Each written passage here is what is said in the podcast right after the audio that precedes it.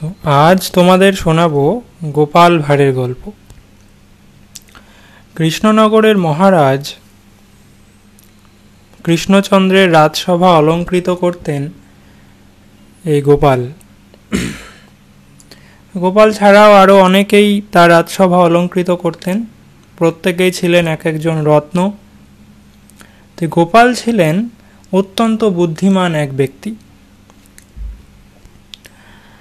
তো সেই রাজসভায় গোপাল ছাড়াও ছিলেন রাজপণ্ডিত, রাজবিজ্ঞানী, রাজবৈদ্য, মন্ত্রী, আরও অনেকে।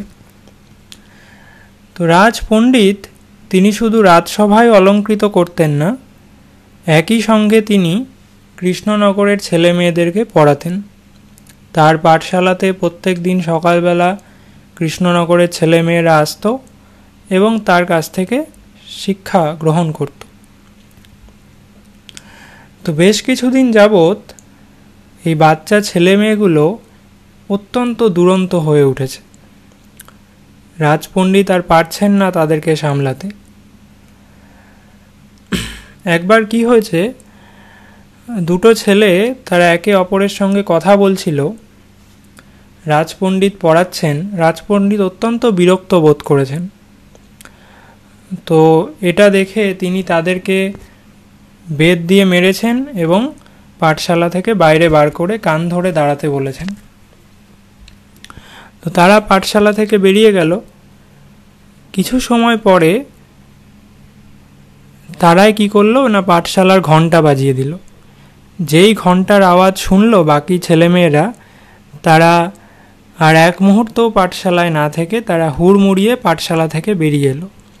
রাজপণ্ডিত বলছেন সবাইকে যে তোমরা থামো। এখনও শেষ হয়নি। ঘণ্টা যেই বাজিয়েছে সে ভুল করে বাজিয়েছে। তোমরা থামো, তোমরা যেও না। কেউ শোনেনি, তারা হুড়মুড়িয়ে বেরিয়ে গেল। এই দেখে রাজপণ্ডিত ভীষণ অসন্তুষ্ট। তো সেই দিন রাজসভায় এসে তিনি ঘোষণা করলেন, মহারাজকে বললেন যে, আমার দ্বারা এই ছেলে মেয়েদেরকে মানুষ করা সম্ভব হবে না। এরা এতটাই দুরন্ত হয়ে উঠেছে, আমি আর পারছি না এদেরকে সামাল দিতে। সেই সময় মন্ত্রী চেঁচিয়ে বলে উঠলেন, তুমি কেমন ধরনের রাজপণ্ডিত? আপনি কেমন ধরনের রাজপণ্ডিত? যে আপনি কয়েকটা বাচ্চাদেরকে সামাল দিতে পারছেন না। আপনার জায়গায় আমি হলে ওদেরকে মেরে আমি সব সামাল দিয়ে দিতাম। পড়বে না মানে পিঠে চাবুকের বাড়ি পড়লেই ভাব ভাব বলে পড়বে। আপনি পারেন না তাহলে পড়াতে। এইভাবে সবার সামনে রাজপণ্ডিতকে অপমান করলেন মন্ত্রী। তো সেই সময় গোপাল বলে উঠল, যে আচ্ছা মন্ত্রীমশাই, আপনি তো এত কথা বলছেন। তাহলে যান না কাল থেকে পাঠশালাতে। বাচ্চাদেরকে দেখি আপনি কেমন শিক্ষা দান করে বড় করতে পারেন। তো পরের দিন মন্ত্রী গেল। এইবার মন্ত্রী গিয়ে যেই চেয়ারে বসতে যাবে, বাচ্চারা কি করেছে, মন্ত্রী আসার আগেই চেয়ারের একটা পায়া ভেঙে রেখেছে। দূর থেকে বোঝা যাবে না যে পায়াটা ভাঙা। মন্ত্রী খেয়ালও করেনি। মন্ত্রী যেই চেয়ারে বসেছে, ধপাস করে পড়ে গেছে। তো মন্ত্রী ভীষণ, ওর মন্ত্রীর ভীষণ লেগেছে কোমরে। আর বাচ্চাদের ওপর সে খেপে গেছে। এবার সে বেদ দিয়ে বাচ্চাদেরকে মারবে বলে ঠিক করেছে। এবার বেদ কোথায় বেদ কোথায়? বাচ্চারা বেদটা লুকিয়ে রেখেছে। তো মন্ত্রীর কোমরে ব্যথা সেই নিয়ে কোনো রকমে পড়ানোর চেষ্টা করছে আর বাচ্চারা হই হুল্লোড় করছে। বেত নেই বলে মারতেও পারছে না। তো সে প্রথম দিন মন্ত্রী গিয়ে বাচ্চাদেরকে কোনোভাবেই সামাল দিতে পারল না। পরের দিন গেছে, বাচ্চারা অত্যন্ত দুরন্ত। মন্ত্রীর কথা কেউ শোনেই না, মন্ত্রী পড়াচ্ছে কেউ শুনছেই না। তো মন্ত্রী দুদিন বাদে এসে রাজসভায় বলল যে, আমার দ্বারাও এই বাচ্চাদেরকে মানুষ করা সম্ভব নয়। তো গোপাল তুমি তো বিপদে, আপদে সবসময় তো তোমার বুদ্ধি দিয়ে কত কিছুই জয় করেছ। তো পড়াও না এবার বাচ্চাদেরকে, দেখি তোমার কত মুরদ। তো গোপাল পরের দিন থেকে সকালবেলায় চলে যেত পাঠশালাতে বাচ্চাদের পড়াবে। এবার প্রথম দিন গেছে গোপাল, বাচ্চারা তো দুরন্ত। তো গোপাল আর চেয়ারে বসেনি। গোপাল বাচ্চাদের সঙ্গেই মাটিতে বসেছে। তখন ছেলে মেয়েরা মাটিতে বসেই পড়াশুনো করত। তো গোপাল মাটিতে বসে ছেলে মেয়েদেরকে একটা গল্প শোনাচ্ছে। বলছে, একটা রাজ্য ছিল। সেই রাজ্যে রাজপণ্ডিত পাঠশালাতে সেই রাজ্যের ছেলে মেয়েদেরকে পড়াতো। পণ্ডিত তাদেরকে ভালোবাসত, যথেষ্ট শিক্ষা দান করত। ছেলেমেয়েরাও তাকে খুব ভালোবাসত। হঠাৎ করে কি হয়, ছেলেমেয়েরা তার কথা শোনা বন্ধ করে দেয়। তারা অত্যন্ত দুরন্ত হয়ে ওঠে এবং পণ্ডিতকে নানাভাবে বিরক্ত করতে থাকে। পণ্ডিত এটা দেখে অত্যন্ত কষ্ট পেয়ে এবং অত্যন্ত বিরক্ত হয়ে সে ওই রাজ্য ছেড়ে পাশের রাজ্যে চলে যায়। সেই রাজ্যে আর কোনো পণ্ডিতই থাকে না। তার ফলে সেই রাজ্যের ছেলেমেয়েরা আর কোনো শিক্ষাও পায় না। শিক্ষা না পেয়ে তারা যখন বড় হলো, তখন অন্য মানুষেরা তাদেরকে ঠকাতে আরম্ভ করল। পথে, ঘাটে, বিভিন্ন জায়গায় তারা বিভিন্ন মানুষের কাছে ঠকত। এই গল্প শুনে, এই গল্পটা শোনার পর বাচ্চারা বুঝতে পারল যে তারা পণ্ডিত মশাইকে বিরক্ত করে যথেষ্টই ভুল কাজ করেছেন। তো বাচ্চারা বলে উঠল যে আমরা আর পণ্ডিত মশাইকে বিরক্ত করব না। কিন্তু এটাও ঠিক, জানো তো গোপাল দাদু, পণ্ডিত মশাই কথায় কথায় আমাদেরকে বেদ দিয়ে মারে, কথায় কথায় চর থাপ্পড় মারে। গোপাল তখন বলছে যে সেটা আমি বুঝতে পেরেছি, এই জন্যই আমি পণ্ডিত মশাইয়ের বদলে আমি এসছি। তোদেরকে চট থাপ্পড় তো মারা হবে না তোদের গায়েও হাত দেওয়া হবে না। কিন্তু যেটা করা হবে সেটা হলো যে তোদেরকে পড়ে আসতে হবে এবং যে পড়ার সঠিক উত্তর দিতে পারবে তাকে একটা করে গুড় কাঠি দেওয়া হবে। তো এবার সেই দিন পড়া জিজ্ঞেস করছে যে নামটা জিজ্ঞেস করেছে, সাতের ঘরের নামটা তো গোপালের নাতি নাতৃনাও ছিল, আবার অন্য ছেলে মেয়েরাও ছিল। তো গোপালের এক নাতি সে হচ্ছে গুলটে। গুলটে কে সাতের ঘরের নামটা জিজ্ঞেস করেছে, গুলটে পুরো বলতে পারেনি। তিন সাতে একুশ, চার সাতে আঠাশ অবধি বলেছে, তারপর আর বলতে পারেনি, ভুলে গেছে।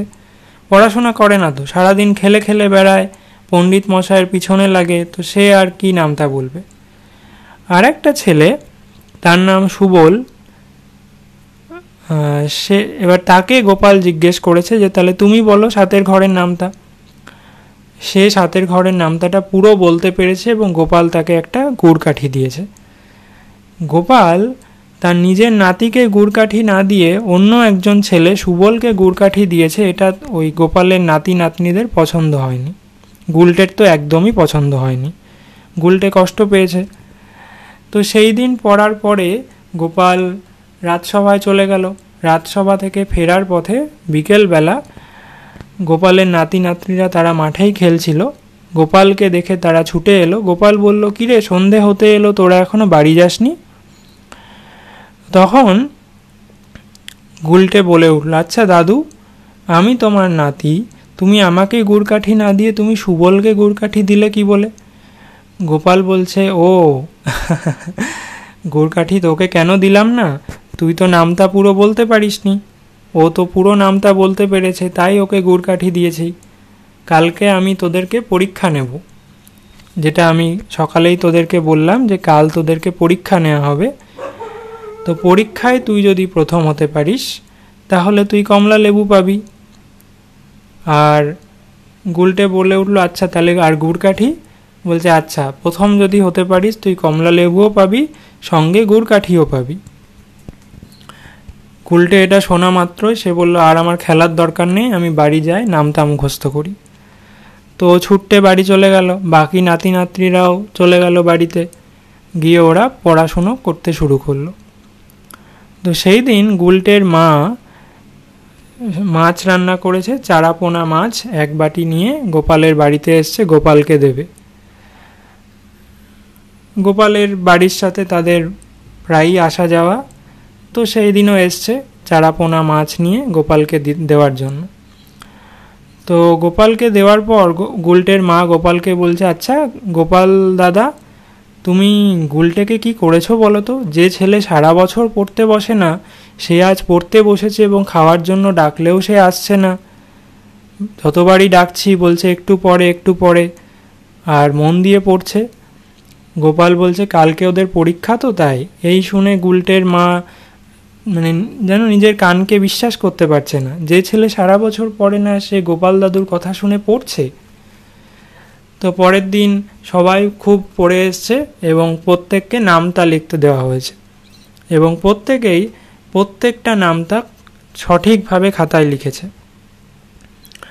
তারপর রাজপণ্ডিতও এসছিল, মহারাজও এসছিলেন। রাজপণ্ডিত খাতা দেখল প্রত্যেকের, রাজপণ্ডিত খাতা দেখে অবাক।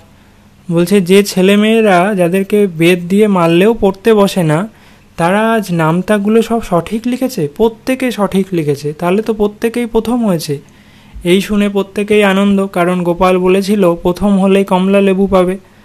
তো গোপাল বলল, তোমরা প্রত্যেকে কমলা লেবু পাবে এবং সঙ্গে গুড় কাঠিও পাবে। এটা দেখার পর মহারাজও অবাক। মহারাজ গোপালকে জিজ্ঞেস করল আচ্ছা তুমি কি করেছ বলো তো গোপাল? রাজপণ্ডিত শাসন করে যা করতে পারল না, তুমি কীভাবে এটা করলে?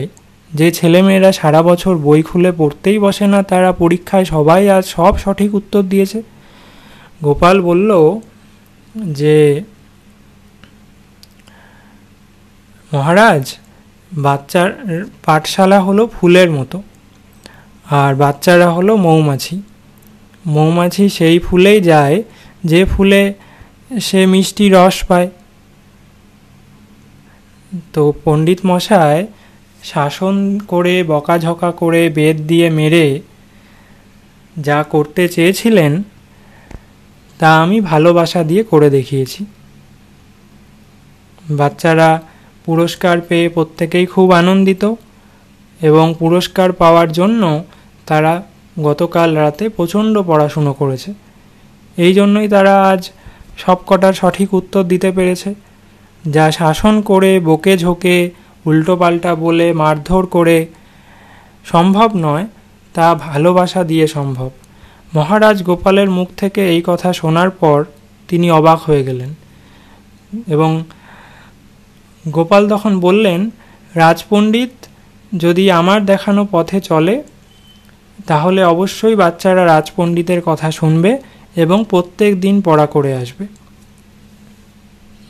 তো এই হলো গোপাল ভাঁড়ের পড়ানোর একটা স্টাইল, যেখানে তিনি বকে ঝোঁকে নয়, মারধর করে নয়, ভালোবাসা দিয়ে বাচ্চাদের মন জয় করে তাদেরকে পড়াশোনা শেখালেন।